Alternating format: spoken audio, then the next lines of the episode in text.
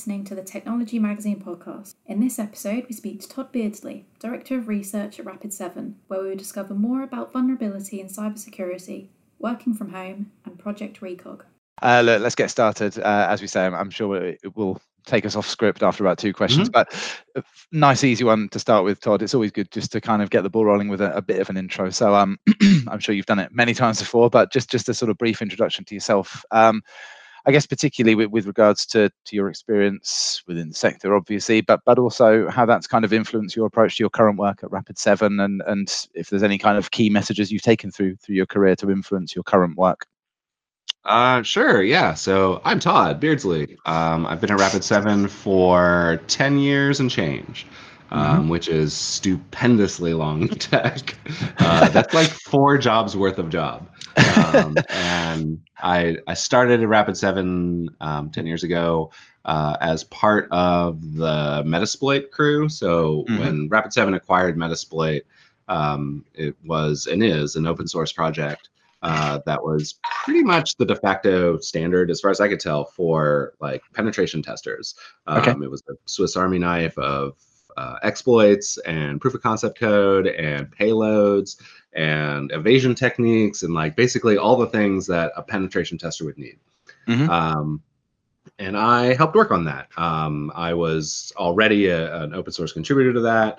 Um, I worked with H.D. Moore, who was like he's the marquee name on on Metasploit. I worked with mm. him for real at a real job. Um, at the time, we were both at we were both at Breaking Point, um, which was a network testing company. Um, okay. And then he negotiated this thing with Rapid Seven. They somehow acquired an open source project. I don't even know how that even works uh, because it's still open source. It's two clause BSD, um, which basically which means you know, I don't know how nerdy you get about open source licensing, but two clause BSD is the best open source license. um, it's it's the one that says like you can literally do whatever you want. You can sell it. You can do what like we are arming up competitors, right? Mm-hmm. Um, mm-hmm and people do like other uh, legit competitors of rapid 7 use metasploit like okay. routinely. Um, and so i was working on that project. I came over when um, it became clear that rapid 7 wasn't going to destroy metasploit. Um, this was a big question mark at the time. And they continue to not destroy uh, metasploit so i continue to work here. Cool. Um, and it's and it's super fun. And so like i had before that like i did have this background of you know, I was I did red teaming and penetration testing. Mm-hmm. Um, I did auditing. I did some bug hunting. Mm-hmm. Um, I did a bunch in patch management. Um, I used to work at uh, Dell and Westinghouse, so like big okay. Windows shop footprint yeah. things. Um, and patch management was nightmarish then. Mm-hmm. Um, kids these days, you know, like they have it easy. Uh, um, like I had change of control review boards to deal with and all that. Um, so uh, I feel like that background in IT, like in IT ops, yeah. um, really did inform like a lot of you know kind of like security common sense for me. Sure. Um, you know, it's it's a sense that uh, I sometimes don't get from folks that are like go to school for cybersecurity and get the degree and get the CISSP and then go work in cybersecurity. Like they've never actually, you know, run a mail server and yeah. dealt with that. Um, so there is a little bit of like kids these days about that and, you know, kind of school hard knocks in there. And there are other avenues to this career, right? Like you can absolutely be like a data scientist and like mm. have great things to say about security. Like I work with one here at Rapid Seven. Uh, sure. Uh, Kwan Lin is is amazing. He's uh, at Quantitative on on uh, on Twitter. Uh, KW Quantitative. Okay. It's pretty funny. Um, but he's really great. Um, but as far as I know, he's never had an IT job. Um, okay. um, so yeah, so like uh, first order business, get an IT job, work help desk, uh, work your way up, and then say this is fixing things sucks. I want to break things, um, and get into security. It's far more fun. so that is that is my first question. I hope this kind of answer is the kind of answer you're looking for because yeah, yeah, it, those it, are the ones I give. yeah, no, it's cool. Right. Um, I mean, obviously, you, you, know, you referenced the the, the ten years at Rapid mm-hmm. Seven thing, and and yeah, it, it's uh, it's a, a, decent time to be at the company. I mean, it, firstly, you know, I'd like to come onto the, the market kind of context and how that's shifted. But I mean, how has the business changed in that time? And, and I guess has that followed how the market has evolved in terms in terms of cybersecurity and threat landscape and things like that? Or uh huh. Um, so yeah, during the time I've been Rapid Seven, I've had three or four jobs, I'd say total, like yeah. distinct jobs with distinct different bosses and things like that. Mhm. Um, but over that time, like Rapid Seven has grown from, you know, about a 200 person company that had essentially two products, Mm. uh, which at the time was Nexpose, which is now Insight VMs, the vulnerability Mhm. management product. Mhm. Um, and Metasploit, uh, Metasploit Mhm. Pro, like the commercial version of Metasploit, and incidentally, like managing the open source project too. Sure. Um, they had some like real light assessment work at the time 10 years ago Mm-hmm. but now we have like a full-blown pen testing um, out organization that's really good like we do and we do a bunch we do hundreds and hundreds of pen tests in a year Okay. um, and you know we employ i don't know 20ish or so penetration testers that are at like max capacity all the time Yeah. um, and we and we uh, run a, another giant offering we have now is um, uh, incident detection and response, which we hadn't had before. Mhm. Um, and so like that's a big deal. Like it is, it is uh the value proposition there is it's not if but when you get compromised. So how are you going to deal Yep. with that? And so it's all detection, and there's like an endpoint solution, which was like unheard of 10 years ago. It's like, Mhm. no, we all hate endpoint. That's AV. AV is garbage. Um, it's like turns out when you make an when you make an EDR, uh, AV gets less garbagey um, especially when you're smart about it. And like we don't do like the AV, you know, the classic AV traps, right? It's Sure. like we'll just we'll just throw hashes at it and see what see what happens. Mm. Um, you know, so so yeah, we have a pretty pretty large um, both automated incident detection and response, and then we also have managed detection and response. So it's Mm. like IDR versus MDR. These are Mhm. acronyms we use a lot and sometimes interchangeably. Um, MDR is like you call the bat phone, basically. You're like, oh Okay. no, I just got owned. what do I do now? Um, we offer like crisis comms for for companies. Right. Like if you've gotten owned, like how do you deal with the press? Um, you know, we do. I me particular, I do a lot of uh, coordinated vulnerability disclosure work. So Okay. that means like if we discover a vulnerability somewhere in Rapid Seven um, against some other software, like I'll Yeah. you know run that ball down the field. Okay. Um, if people out in the world discover vulnerabilities, they don't know what to do. Like you know maybe they're not comfortable with a bug bounty or Mm. they discovered it on the job but they don't want to like they want to be anonymous or something like that um, like i will help them you know get that bug fixed and Okay. and published and all that so and that's like a free thing like i don't charge anybody for this i'm Oh, not cool. like Okay. because i have this background in open source like my first instinct is just oh just publish it all who cares Uh, oh, that doesn't apply to everything, everything that you own and do. uh, actually pretty much so like we produce uh you know unique research um mm. we we produce things uh coming from a couple projects project sonar and project heisenberg sonar in particular is a project where we scan the whole internet and we tell you what we find Yeah. um and that tell you what we find is the hard part because like counting things is hard turns out like if you take any kind of number theory class you will learn this immediately it's like oh wow it turns out counting things is really hard um and, but we published all of that for free at opendata.rapid7.com. If you go to that website, you can Yep. sign up and like get like pretty raw sonar feeds there if you want. So like this is an example of Rapid 7's like commitment to open source and open science and open data, right? Like we we feel like the world is a better place if which is so, such a trite thing to say, but we do really believe it. It's in our DNA where um, if we give this stuff out for free, even if it's like to competitors, um, Yeah. or whomever, or just strangers. But um, but like we will give it out, and we know like good things happen at that point. Like it's a very Yeah, kind yeah. of you know it's it's like a Wikimedia sort of notion of just opening everything up. So But but is is is that is that unique or is that relatively unique in the market? Do other companies, do other obviously you met you mentioned it obviously as a bit of a kind of ethos. I mean, is is that Mhm. something that's pretty unique to Rapid Seven? Would you say or I I think it's I think that there every security company that's worth talking about has Yeah. some kind of like research and lab Sure. function. Hmm. Um, how much they share can be super varied. Like some companies will do like vulnerability research and they'll present at Black Hat, but they won't like release code. Um, Yeah. They'll, they'll show videos and they'll talk around it, but they're not going to give you the code Mhm. um, because that either that's secret sauce or it's too dangerous for the people to handle. You know, like you can't Yeah, handle the you can't handle the pod. um, and if, but we give out proof of concept in the form of Metasploit, right? So I think yeah. that is specifically unusual, and I don't, you know, I don't know of any I won't say that. I know of a couple, but I very few companies have an open source footprint like Rapid7 does. Uh, Okay. Through Metasploit, through Meterpreter, which is a it's kind of a component of Metasploit, but it, Mhm. Meterpreter is basically the kind of rootkit payload that Metasploit defaults to, but it's got like a ton of features and um, it was really cool actually. I can talk about Meterpreter for just by itself for an hour, but um, uh, but that was developed by hackers and also like game programmers, game designers, people who do Oh, ports cool. for Windows games. yeah, because yeah, yeah. you got you have to be like uh, elbows deep in the kernel for that Right. stuff to even work. And so like so many good kernel tricks are in there. Um, that like for like video game optimization turns out is uh, a straight shot to rootkits. Um, so uh, that was really fun. Um, but we do that. We we work on a project now. My my favorite Rapid Seven, you know, forgotten middle child of open source is a project we have called Recog, um, Mhm. which is a, uh library of fingerprints basically, and, and some Mhm. you know struts around it to make it work. But um, but the, the main thing about it is this giant library of fingerprints of of, of devices.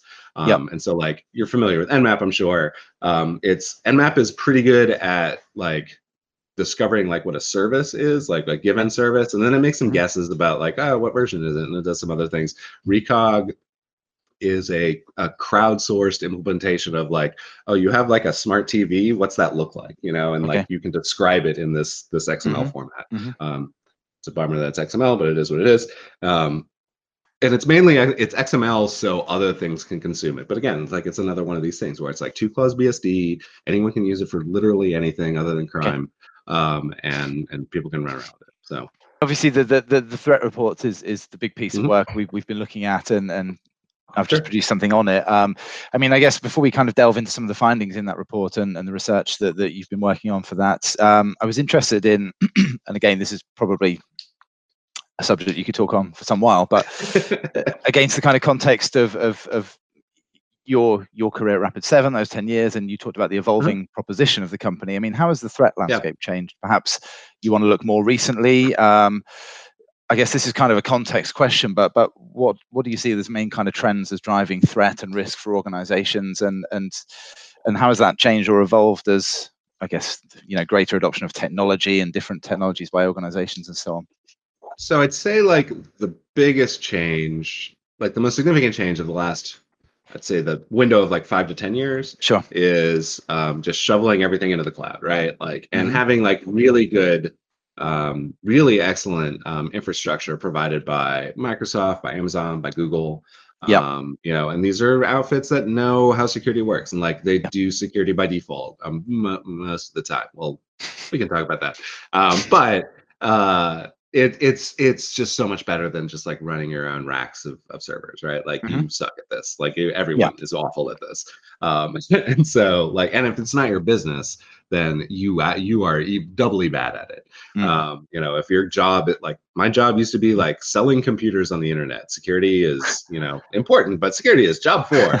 Um, um, and so like that change um, changes things about the you know your kinds of threats like you know Mm. people need to worry about like their docker containers and their kubernetes and like all these other like technologies that they existed 10 years ago nobody knew them like Right. yeah. um, you know so it was like it, it's that kind of notion of um, you know open s3 buckets is a big big deal on aws where like people still configure their s3 buckets in a in a in a naive way um, Okay. with like global read sometimes global write uh, you know because it just works right because it's not Yeah. their business their business is not secure and like oh it's amazon everything's fine and then not Mm. realizing that they're shooting themselves in the foot in the development process Mhm. um, and so like that that i'd say is the biggest change but like other than that honestly like the the the old threat of like phishing email is Yeah.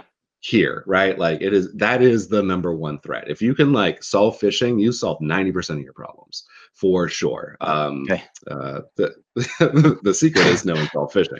Uh um you know network segmentation is a big big deal. Like you get network you get some notion of network segmentation for free with all this cloud stuff because like Yeah. oh it's not it's literally not on premises. It's google's problem. It's a different ip space you can't, even if you owned everything in my like cloud environment you don't get a shot at my desktops you know Sure. like Okay. and, and i don't get a shot at my I, and you don't get a shot at that from my desktops most Yeah. of the time um, like unless you get lucky and you like you hit a developer or something like Mm. that but who has stored keys and they're doing it wrong but anyway um, you you have to get really lucky in order to like bridge that gap Mhm. other than that, though, network segmentation is is not great um, in the Okay. enterprise. Like everything is a big flat network, um, and and it is really hard to get people to change that. Um, I'm I'm worried today uh, due to the unpleasantness um, Mhm. about what that looks like for work at home because like if work at home is suddenly you have to work at home suddenly you have a whole bunch of new vpn traffic you've never had before. Your number one goal is to get it to work to keep the lights on. Yeah, yeah, yeah. i mean this is a recipe for security failure. And Absolutely. we're i'm i'm curious to see how this works how this all plays out um, in a very i don't know dejected sort of pessimism version of curiosity um, But- but, like i mean because people like uh, companies enterprises were were um, you know they're sizing their their work from home workforce as yeah, yeah. five percent or ten percent Yeah, of the time yeah. and like sizing appropriately for that um, and, and and the occasional you know working at home because like the kids are off school for like a bank Mm. holiday but not like a Mm. company holiday right um, that changed right now it's 100% you, Yeah, you yeah. have 100% utilization now um, instantaneously and so and i do think that i i am very much looking at we're working on a report now that we'll publish in june-ish come Oh, in awesome. june Okay. um, that looks at kind of like it's a report we do now every other year it's basically Yeah. like an atlas view of the internet um, like Mm-hmm. and we break it out by country and all this other stuff but anyway it it we're in a position to be able to like kind of track like before and after covid-19 um, because we have data on it Yeah. and we can say like oh did the world like how much how did the internet change between you know february and may um, like what does that look like Wow. and that and that's the kind of question that like really excites me right like Yeah, yeah, a of great course. question and it's a great question to answer in public uh, we don't gate this report at all we don't even i don't think we even take sales leads off it we we use it in like marketing materials but we don't have like a give us your email and we'll spam you forever with our our flares before you can read this report so So, so how do you think it will change? I mean, I don't have data, so I don't know. Um, but that said, um, I do expect. I I think the confluence of phishing being the number one threat, the lack of um, network segmentation, and suddenly everyone has a straight shot to their internal network over VPN is uh, that's worrisome. like Sure. I, that's worrisome. I am. I know that there's a ton of scam um, activity out there that is around COVID 19 of like, you know, click here to collect your welfare check or click here to Yeah, right, yeah. like there's there's a contact tracing there's a fake contract tra- count, contact tracing scam going around right now where it like texts you and emails you of oh click here to see who in your area has already been infected like this is Mm. super compelling Mm, um the the payload is a matter of imagination at that point like you can Sure. run whatever you want um and the fact that everyone is vpning and they're let me back up a little bit There- so in vpn um you have this notion of uh, split tunneling that i don't know if you're familiar with at all don't or- know. No, no. so it's like split tunneling is basically like some traffic goes to work and some traffic goes to the internet right okay. Yeah. um, so like, so it's really handy for things like I have two Gmail profiles, say, right, or two Yeah, Google I see. profiles. I Yeah. have my personal Gmail and then I have my work Gmail, and like Mhm. they go different places. So that's like one kind of application notion of it. But in Mhm. networking, like there may be resources that are accessible to me that are internal to the network, but I can also hit the whole internet just like from my house, and that's Yeah, sure. This is a disaster for things like incident detection and response because I don't get to see like all your outbound traffic basically. Right. Like, Yeah, yeah. I used to I used to control that, right? As a network operator, I used to be able to control it. I would have my proxies, I would have all my detection gear on the network, and now I don't see that anymore because all Yeah. because I have implemented split tunneling by accident. Um, and so like one thing that companies should be doing right now, honestly, like now that we've gotten through like the initial panic, um, companies really need to like measure how their VPN traffic looks. Are Okay. are they split tunneling by accident? Because it's almost always the default. Yeah. Um, or are they or are they collecting all their traffic and actually shunt it. Like when I'm when I have my VPN client running, everything that comes from my computer should be going through my data center out my out my routers right? Mhm, um, at, at work. And it shouldn't be like uh, just popping out over my residential isp um, so that'll be that'll be interesting to to measure to see like what that traffic really looks like um, because Right, we right. can see some of those changes now because we also run a bunch of honeypots on the internet Yeah, okay. um, and so we see a bunch of like attack traffic and t- very tentatively we're it's looking like we're seeing more unique sources and i think this is because of this is that people are Okay. getting owned through some mechanism and then turning around and scanning everything like their computers Yep. are um, but they're scanning it from like residential I- isps where we used to see them like concentrated in like corporate Mhm. Isp land But I mean, this is going to be a permanent thing for companies and you know enterprises to fix, right? Because most people, I- I know it's kind of speculative, but they're saying this is going to be a, a a real shift, you know, to remote working, a more digital kind of workspace. So I I do think that like March 2020 will be the, the new eternal September. Um, so it is like a fundamental change of how the internet functions and how people Mm. how people interact with the internet. Mm. Because like if you can if it turns out this whole time that like 20% of all of your knowledge workers in the world could actually do their job from home, why aren't Yeah, you doing it already? Right? Like it's so much cheaper. Like I don't have to drive anywhere. You can like trick me into working 16 hour days, like no sweat. yeah, Um, you know, like it's not it is there is there is tons of upside. You don't have to pay for real estate. I mean, now sucks for real estate market, but uh, sucks for the notion of a city. Uh, Mm, mm. But it is it does. I do think that you're right that it is a this is a fundamental shift. Like and and we're looking at a year of like sheltering basically you know like in Yeah, yeah, in that yeah. notion like these politicians of politics right but Mm. there's no way this is going to be normal um before the end of the year No, No way. no way. I, I would absolutely agree. Um, I mean, if we if we just bring it onto the threat report, um, Mhm. obviously I uh, digested it, writing a, a brief summary. I will Uh-huh. admit I am a I am a layman with a, a lot of the, the terminology used. Um, Well, we do I guess- write it for kind of a broader audience. We're not writing specifically for security practitioners. We try to hit, yeah, so, so like, it's a broader audience. I I will take criticism because we do want it. Oh, no, sorry, I- at least accessible. No, no, no. So, so, so my piece was was written for a broader audience. I- I understood the narrative. It's just obviously there's some pretty specific kind of terminology in there. Mhm. I'm hoping that's what we can talk through. I mean, I guess Sure. I don't know how we want to do it if we work through each of the sections, maybe, but perhaps a sort of starter for 10 Mhm. You could you could summarize the the kind of core findings, um, so I can have them from you. And and I guess particularly interesting if if anything kind of jumped out at you as as something that maybe you weren't expecting, or, or there was something new highlighted in the report that perhaps uh, differentiates from previous ones, or anything like that. Sure. So the data, so so the period covered ends at December thirty first, twenty nineteen. So super sure how great this is going to be going A forward. lot has changed Um, since then.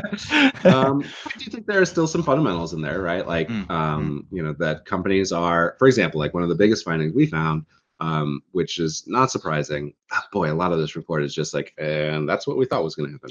Um, but a lot, a lot of the things we found were things like um, companies are continuing to, um, you know, build and deploy just like straight up vulnerable systems and putting them on the internet. And Right. so this is these are things like Windows machines with um, SMB exposed.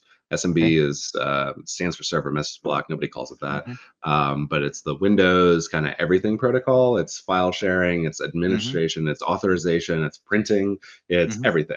Mhm. Um, and that is exposed on the internet, like to a pretty huge degree, which is shocking to me. Um, I mean, security people are pessimistic kind of by nature, but it, it is- it is surprising to me that the volume is still as high as we see. So like, and and we know that attackers are into this because we see the attack traffic, Okay. um, you know, hitting our honeypot. So we see like attacks using the Eternal Blue exploit uh, Yep. payload that was released three years ago and was probably the most talked about security event ever. Uh, Right. Yeah. you know, because it hit, you know, it, it was responsible for WannaCry, it was responsible for NotPetya, it was like the most costly cyber attack in the history of everything, Mm. um, according according to the White House anyway. Um, and which one of the thing, one of the few things they say that's true.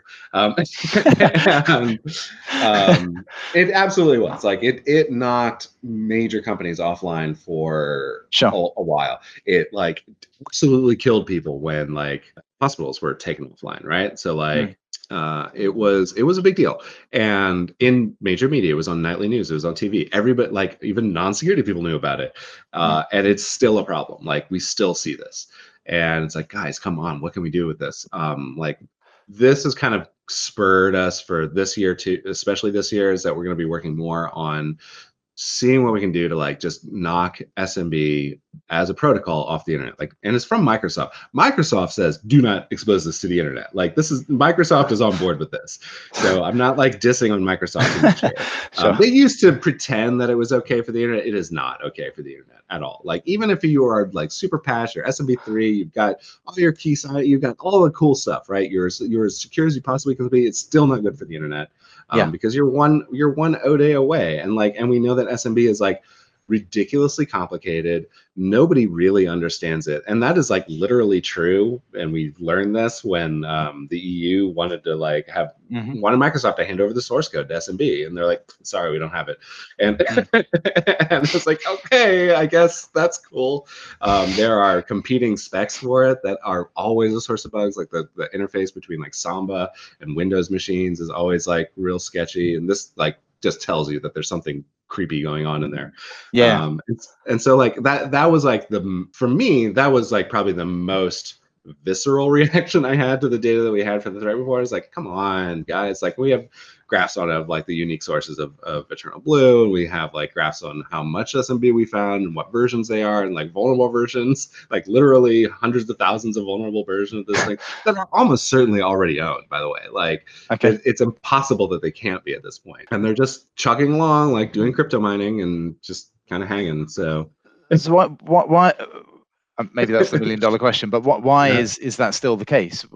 What are enterprises it's by default doing or um, not doing, or, or it's legacy? So it's legacy applications that yeah. um, require Windows 7 for okay. starters, right? Like mm-hmm. Windows 7 went end of end of life in January, mm-hmm. and for re- and now that's a little bit loaded because Microsoft will occasionally still release patches for end of life stuff um, if you mm-hmm. really twist their arm on it, or if there's like a major event.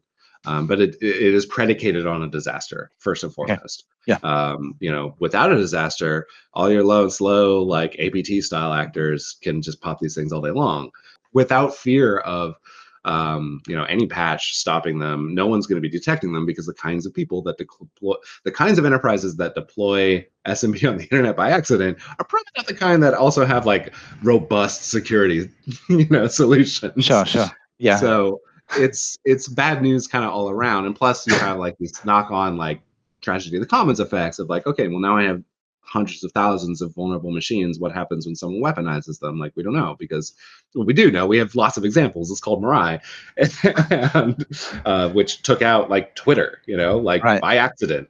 So like that for me, that was like the the, the most uh, not so much. I, I, guess it was no. It was surprising. It was surprising that the population of SMB machines didn't keep trending down. Like we we lost some during WannaCry, and we did. Mm. We're seeing, it, and then it just kind of it kind of flattened out. Like the curve flattened out at the end at still a very high number. So in the okay. in the millions.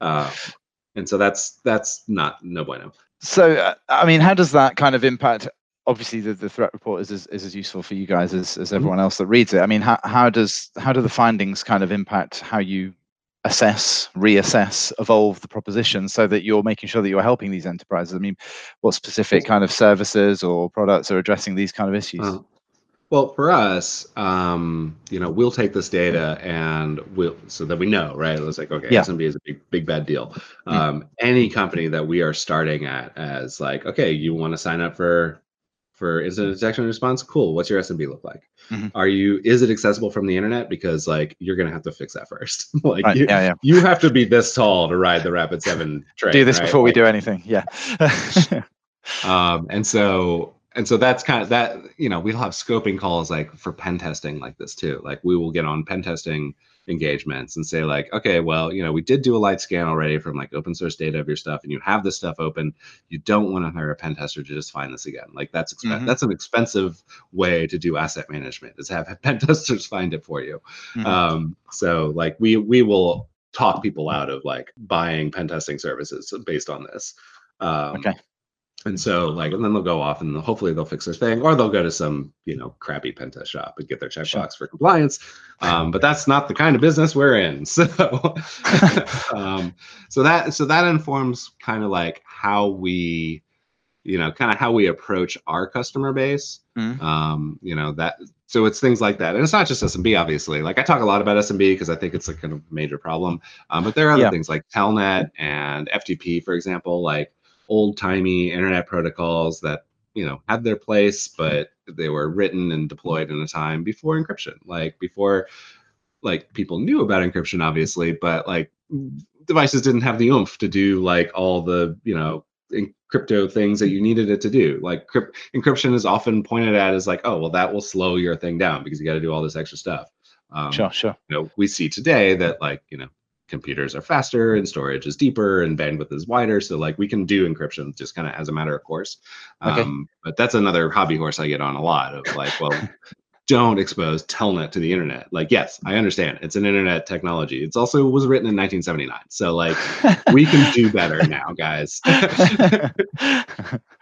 um, one of the sections I was interested to kind of find a little bit more out about uh-huh. uh, was the, the the focus on the security programs. So presented as a, a new section, I believe, of the report. So pulling in that user yeah. experience. Could you could you kind of expand on that? Um, I think you're talking about like attack framework kind of stuff. Yeah, so, yeah.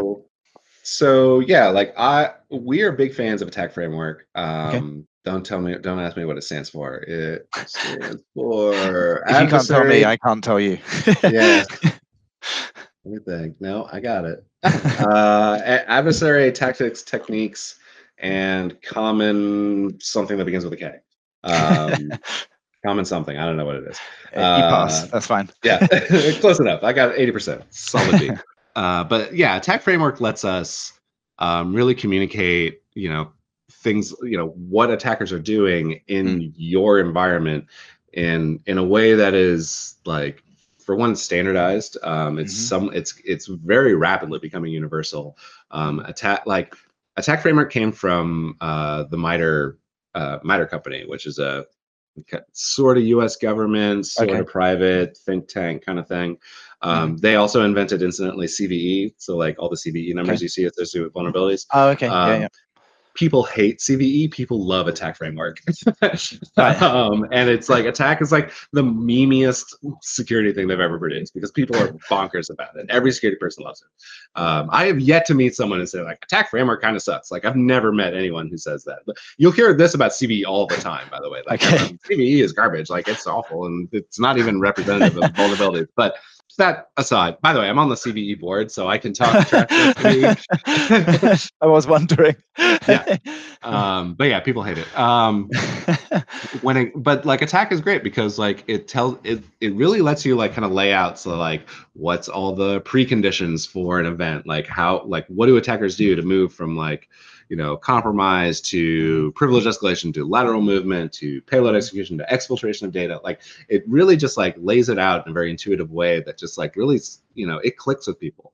Um, and so we've we are we have moved basically all of our detection and response to kind of fit into the attack framework on so we can describe things like you know how often do we catch attackers and at what stage of the attack like it's one okay. thing to say like oh yeah we caught an incident um, it's another to say like we caught an incident and we're positive that this was like a precursor to a real attack. So like sure. we can kind of we can say um, it's like and we so P.S. we we solved a whole bunch of problems that didn't happen by solving it early on in the chain. Yeah, yeah. And so it's always about like moving all your detections to the left, um, you know, before they have a chance to like do bad things. Like, and it's great like if you catch people on the exfil stage, like if people are exfiltrating data from your company, you have big problems, but at least you caught them then. Mm-hmm. um, and it gives you an idea of like where to go backwards. But yeah, yeah. you want to you want to hit it early on, obviously. Rapid7 uh, MDR at least they're pretty good at this. Um, this is another. This was a. The finding from the report was we hit um, about ninety percent of incidents we are catching in that early early stage. Yeah, I saw. Um, yeah. I did not believe. I thought our like instrumentation was broken. It's like there's no way we're that good.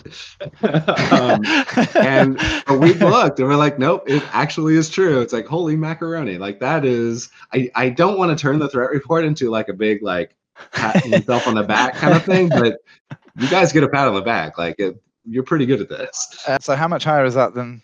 Wait, what were you expecting then? I mean, I, I I would expect a a mature organ, security organizations that has like good detection.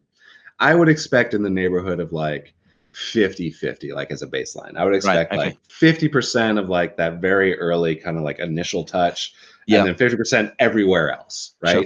The fact that they hit 90% is just is shocking to me. Um, and I say that like as a former pen tester and as a developer on Metasploit. It's like, oh man, you guys would catch me like instantly. Like that sucks. As an attacker, this is awful news. I wanted to ask about financial services, fintechs, uh, and the kind of evolution in that sector. It's it's a sector that I work across, uh, particularly uh, for one of our publications, and obviously this article will appear in, in that kind of segment as well. Um, So Mhm. it's always an interesting one for me. I mean, again, as, as brief or as lengthy as you want, but what, what's your sort of take on on how that as a sector? The, the specific threats facing kind of fintechs, financial services. I mean, obviously you've got this big migration to to us all banking with our mobiles and spreading Yeah. everything out. I mean, I assume there's quite a, a broad threat landscape in, in that sector. Financials are a favorite target, you know, because that's why do you rob banks? That's money, is. yeah. um, you know, so like there's there's plenty of like phishing activity around there around the endpoints. Mm. Um, you know, that said though, I do think so in our reporting in finance. Uh, Yeah. Hey, remember when I said like we catch them like ninety percent of the time? In in fintech, we we hit them at that about half percent. So like okay. that initial access, we are we are down in the like fifty percent range Mhm. um, which is not bad. Um, you know, because the, the first two um, totals up to what is it about eighty-seven percent of the time. So we'll hit Yeah. you on a like we'll catch bad guys on initial access and on the execution phase, Mhm. um, which is pretty good. Um, we don't tend to see them really anywhere else. Like there's a couple of like bumps um, along along the attack framework of like we'll see them when they're trying to be too clever.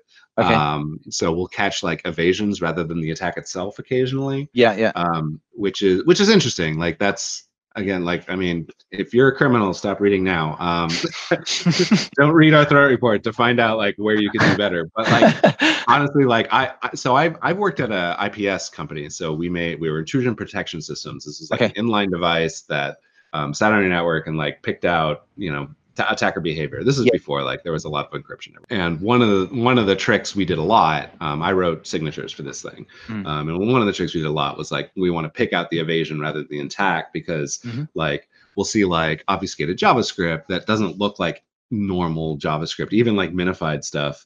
Sure. We'll see we'll see attacker specific, you know, tropes that we see just kind of come up over and over again, and things Mhm. like in in um, you know, in like cross-site scripting attacks and things like that, right? Mhm. Like we'd see this Mhm. come up that you never see anywhere other than malicious behavior. So that's the kind of thing that that is, right? Like we're Yeah. catching.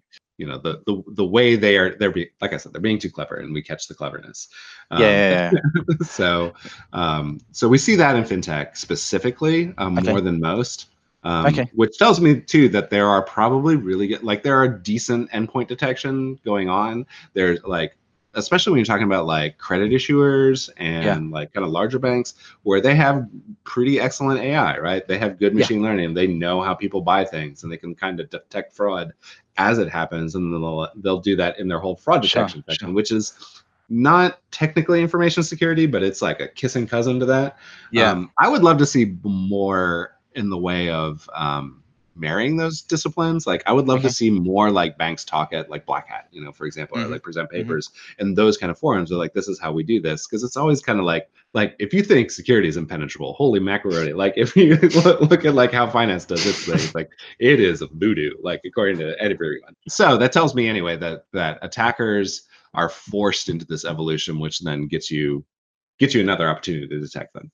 Um, so that's that's basically the takeaway on fintech. Like the thing that worries me about the financial sector, like as a as a defensible kind of IT infrastructure, is Yeah. all of the custom code they have. Um, Okay. So there's two things that go on there. One, they have a ton of custom applications that just don't see. It, it is nearly impossible to like get a trial copy, right, of like the Right, right. internal software used in a bank to test it for bugs and like how Sure, do I okay well let's say Yeah. I do compromise something. How do I use this to like do privilege escalation? So like Mm. you don't get the visibility that you get in something like Windows or something like very common right?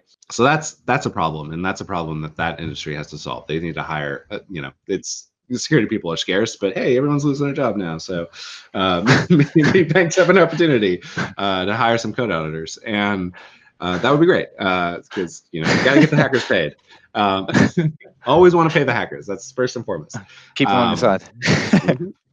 and so I think that's one area that that bothers me. The other is um, people who work in this industry. Um, you know, as we say, like phishing is like the number one threat. Mm. Um, this is especially true in finance because people who work in finance are constantly opening Excel spreadsheets that are emailed to them. Constantly, it is like all they do. It is like eighty percent of their job, and and every time their mail client yells at them, "Do you want to execute these macros?" and you're like, "Yes, God damn it, this is my job." and it is my job to see how these macros go. Um, that presents a very unique challenge for phishing because I can't say things like "Don't Mm. open attachments" because guess what? That's why I'm paid to do Yeah, the thing yeah. I do. So that's really hard. That's really hard to do. Um, okay. the the silver lining on that is like if you're in this mode of like yes i open attachments all the time i open word docs and excel sheets all the time they're running macros all the time if any of those are like executing powershell as like the thing that the macro does you know that that's a bad guy like you Mm. there is as far as we know there's no one in finance that uses excel that also uses powershell um, which is a you know way to interact with the operating system Yeah. um, to do their job there there is as far as we know, there is no legitimate need for that. Um, Right. And so we just have rules in our endpoints. It's like if you ever see PowerShell as a child process of Excel, just kill it. Just kill it immediately. Okay. do, do, do- do you think uh, that I mean, particularly when I talk to others in in financial services sector, and again, this may apply to kind of all enterprise sectors and industries. Um, is there a distinct kind of difference between, I guess, what you would call incumbent or legacy institutions as opposed to kind of more startup, new, newer players to the market in terms of how prepared they are for threat and how they're tackling their security? so like large finance, so like established financial institutions, you know, got that way over Sure. decades, and that implies like a decade's worth of, of legacy. Yeah. um, that is kind of floating around their network. Like, well, you know, I don't know really how this thing works. The guy who wrote it doesn't work here anymore. It's an access database. Sorry, I Yeah, mean, it worked at the time, and there's nothing more permanent than a temporary solution. So that's you find that a lot in these networks, and that's that's more in the realm of uh, penetration testing than just like Mm. sniping from the internet. Okay. Um, like that would be a like most of the threats we see um, don't care about you like they don't care about like your industry they're they're not targeting you in particular when you're dealing with folks who are targeting finance specifically Mhm. they are in a much better position right like they have i don't want to say they have the upper hand when it comes to like attack and defense but Mhm. um, they're in a much better position because they will know things about your you know the kind of the kind of stuff that you run in your IT network that is Yeah. unique to finance that you don't find in like retail or you don't find in manufacturing or Sure. whatever. So they're they will be tailoring their attack. So it feels like these guys know everything about you when they really only know like one thing about you. Mhm, mhm. um, and so that's that's the kind of thing to look for. Like if you're running IT security out of these kind of organizations, is like, well, what makes me unique? So I can I can spend some time on that, um, knowing that most of the attacks are not unique to me. Most of the attacks only care that I'm running Windows and I have Cisco routers, right? Because Right, that's right, right. everyone yeah, um, you know um, and you know as we change the way we work today like a, for a long time like i have been a champion for as a pen tester i have been trying to get like the cfo's home router in scope forever for pen testing i think now is the time i can do that um, and so yeah like your crappy home router like linksys link or belkin or whatever or the one that like bt gives you or Yeah. the one you know like your isps like router that you've probably never even looked at um, I think suddenly that's a really good target, especially if you're going after fintech. Um, Yeah, when you sure. know your executive suite is at home all of the time. I mean, yeah, that's a really good thought, isn't it? You, you think the potential changes that that that could be necessary to facilitate, you know, a true kind of working from home lifestyle and and business. Yep, and it's like you, you can have all the VPN in the world. Um, if I can own your edge router at your house, Mm, uh, you I own you. Like that that that is Mm. kind of game over at that point. The timing is a little unfortunate because just this last this last summer at Black Hat, um, there's Yep. a researcher. His name is Orange Tsai. Um, Look him up. He's freaking amazing. Uh, T S A I is his last name. Cool. First name Orange, like the color. Um, he released a whole bunch of research on like the state of VPNs. Okay. Um, he he dropped like 12 bugs or something on like a whole bunch of VPN gear. Right. Uh, and they're still having a bad time with that. So like that on top of now everyone's on VPN, that is Yeah, yeah. that is the recipe right there. So like I don't know how it's going um, in the world. I don't even know how much like criminals even care about like bleeding edge security research Mhm. when phishing just works. Mhm. Um, but um, it's something to look at. So I- was going to try and kind of summarize some of those threats uh, Mm-hmm. in the report and some of that data in the report and try and distill it down to, to some sort of key recommendations, whether there's any Mhm. things that, you know, enterprises absolutely should be doing from day one. Um, granted, the, the, the data kind of finished at the end of last year and we've, we've admitted that there's been a pretty significant change since then. Um, But I mean, off, off the back of uh, the threat report, and you can bring in some of the more recent stuff if you want. I mean, what, what are really the core things that enterprises just have to be doing to get this better and to get it right? so I think that if you're if you're truly an enterprise operation, right? Like you Yeah. have more than one security person, Mm. um, you you need to be adopting attack framework like right away. Like you Mm. like you need to be describing everything you do in terms of attack framework because it just makes everything so much easier. It makes it easier Mhm. to like convince your boss to like buy you gear that you want, Sure. right? Sure. Uh, so like this is absolutely in your interest as an employee um, to to to get familiar with this, and it's fun, and Mhm. people talk about it, and it's great. It's a good community and everything too, and it's open. It's it's it's open source, so Yeah. um, great. So like that's a great way to get yourself like out of kind of vendor lockdown, Mhm. and being able to like you know apples to apples compare across lots of vendors. Like I think Rapid7 is great, but maybe you don't. So like this is a way for you to determine like attack framework gives you a line a common language, you know. Yeah. Uh, so get on get on the stick with that and it'll make your life way better things like uh you know instrumenting you know having some kind of endpoint detection that does instrument things like windows powershell shell and windows administrative tools um, gets you a long way towards um, you know detecting that very early stage of like just after compromise but right before anything bad happens like that Yeah. gives you a really good view into that. Um, like i say there's no reason for a powershell process to be the child of an excel process. It's never Mhm. never legit. So something like that uh, is is really critical uh, and then finally like scanning your enterprise network especially today um, you know your ip space from the outside just like having some kind of view into that you can do it Yep. yourself um, with something like nmap you can do it yourself with something like uh, a, pro- a product i like a lot is rumble um, it's Okay. a uh, it's it's like mnap nmap except nmap is like really good at finding services rumble is good at finding things um, Mhm. so like rumble's really good at like os detection and patch levels and and it's basically an asset management tool that uses like cool hacker tricks Yeah. uh, really like it we don't make it it's not our product it's, it's another product but they do use uh, recog our our open source library for fingerprint Okay. so Cool. this is one reason why i like it so yeah scanning that from the outside and if you don't want to do all the scanning or you're like too busy or whatever like we're don't worry we're scanning you for you uh, through project sonar um, you can come you can come swing by uh, opendata.rapid7.com um, or you can email us uh, research at rapid7.com and we will absolutely tell you what you look like from the outside Cool. so um, do those three things you are 80% of the way there Which is a good start. Um, we're getting near the hour. Um, are we, Madison? Are we hard stop at the hour? And Todd as well. Um, I mean, I had a couple of product related questions. I think, in hindsight, I can probably pick up that information from the site. Um, as you may have noticed i'm a terrible salesperson uh, so i'm probably not the best person to talk about our products no, that's cool. I mean, the, the website's You're pretty. Not mad at me. Hey, it's pretty extensive on the site, and I think you know if I've got any questions like that, which are uh, I guess a bit more kind of generic, we can always fire those over in an email and and ask for some collateral on that. I mean, just just kind of looking to wrap it up, um, and you know appreciate we've probably touched on some of these points, um, particularly around the COVID nineteen stuff and and where we're going from here. I was intending to ask you a kind of predictions of threat landscape and, and risk evolution um, over the next year, couple of More years, and so on. Obviously, Uh, yeah. I mean, it's- uh, It's phishing and can you predict that yet? Or Things are probably going to be different. Like I mean, we are in a very new space in terms of the internet. I think the internet is going to be shaping it, shaping itself around like what humans do, um, obviously, because damn it, we're in control, right? um, so unless and until the internet becomes self-aware, like we're still going to be influencing it quite a bit.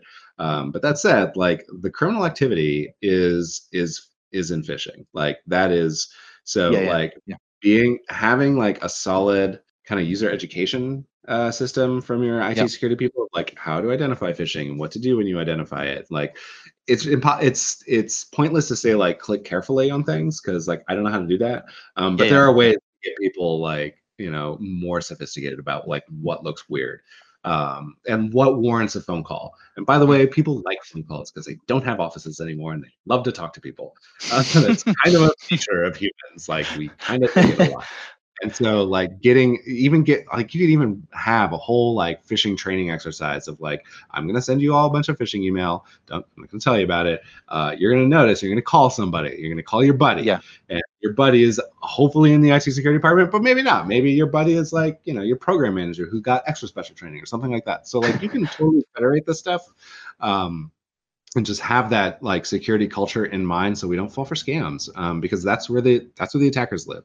Um, you know other than that uh, oh yeah i almost forgot to say yeah you got to check your vpns to see if you have split tunneling or not. You're allowed to do split tunneling don't get me wrong. But you want to know that you're doing it on purpose and you have to take like that has to be an informed decision of Yeah. like okay i am choosing not to see these indicators of compromise on, on the wire um, because and because you might not have the bandwidth like uh, I like I said, like I, I work with MITRE a lot um, Mhm, as mhm. part of my work on the CVE board, and they switched to an on-prem hosted version of Skype because they're government and they need that for like a bunch of top secret stuff. Yeah, yeah. sure. Um, it was garbage for like the two first two weeks. It was awful. It was like, oh, cool, we have nine thousand employees and they're all on Skype now. Wonderful. uh, it was the worst ever. And so like I've been trying like just dragging them into like the brave new world of Zoom for like their not top secret stuff.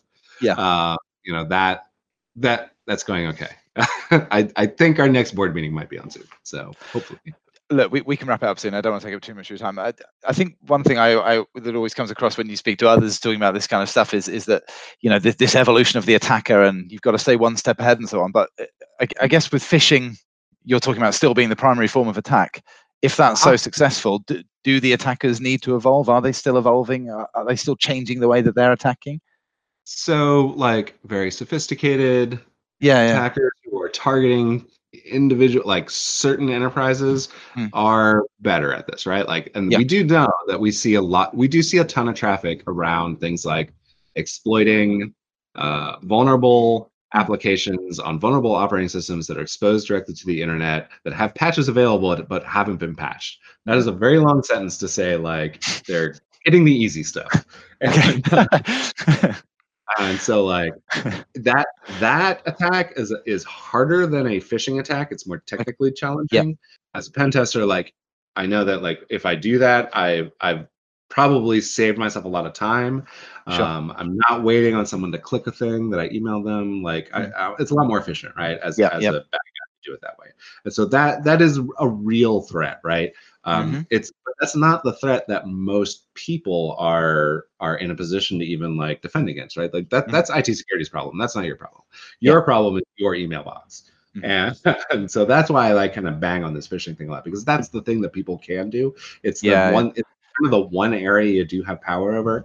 That and like I don't know password management. I could talk about password management for an, another hour. You don't want to about that it's boring but they our guy tells me uh, our IT guy tells me about password management all the time. It's uh, I'm grateful I did. it's very good for you.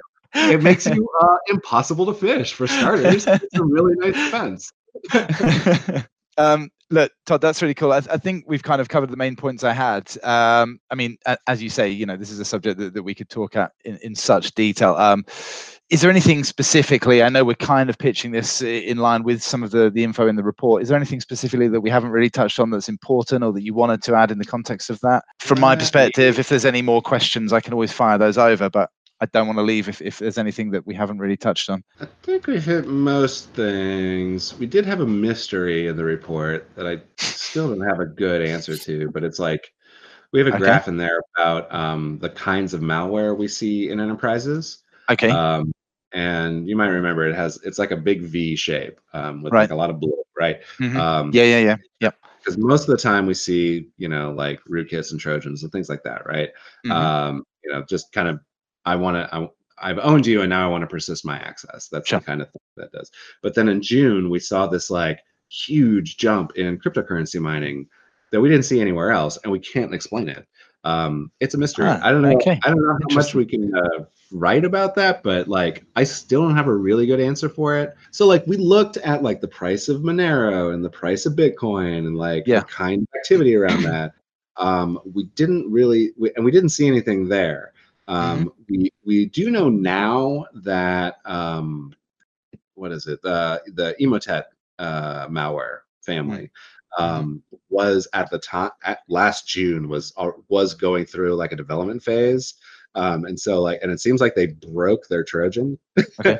Right, and so like right. we didn't see it anymore um and so I, that that is now a contender of why that was is that Okay. like so but that's like a real we don't see a ton of like causal information um Sure, but sure. we do see now like emotet is like they're they're coming back gangbusters um they're they're doing they're doing a lot of a lot of business these days um and being more interesting about their attacks uh so But look, I'll, I'll uh, let you crack on, let you get on your way. And uh, it was really good to Okay. speak to you. I really appreciate it. Really interesting stuff. Um, Yeah. I look forward to speaking to you really soon. Okay. All right. have a great afternoon Stay safe. Take care. all right wash your hands bye Thank you. Cheers. Bye.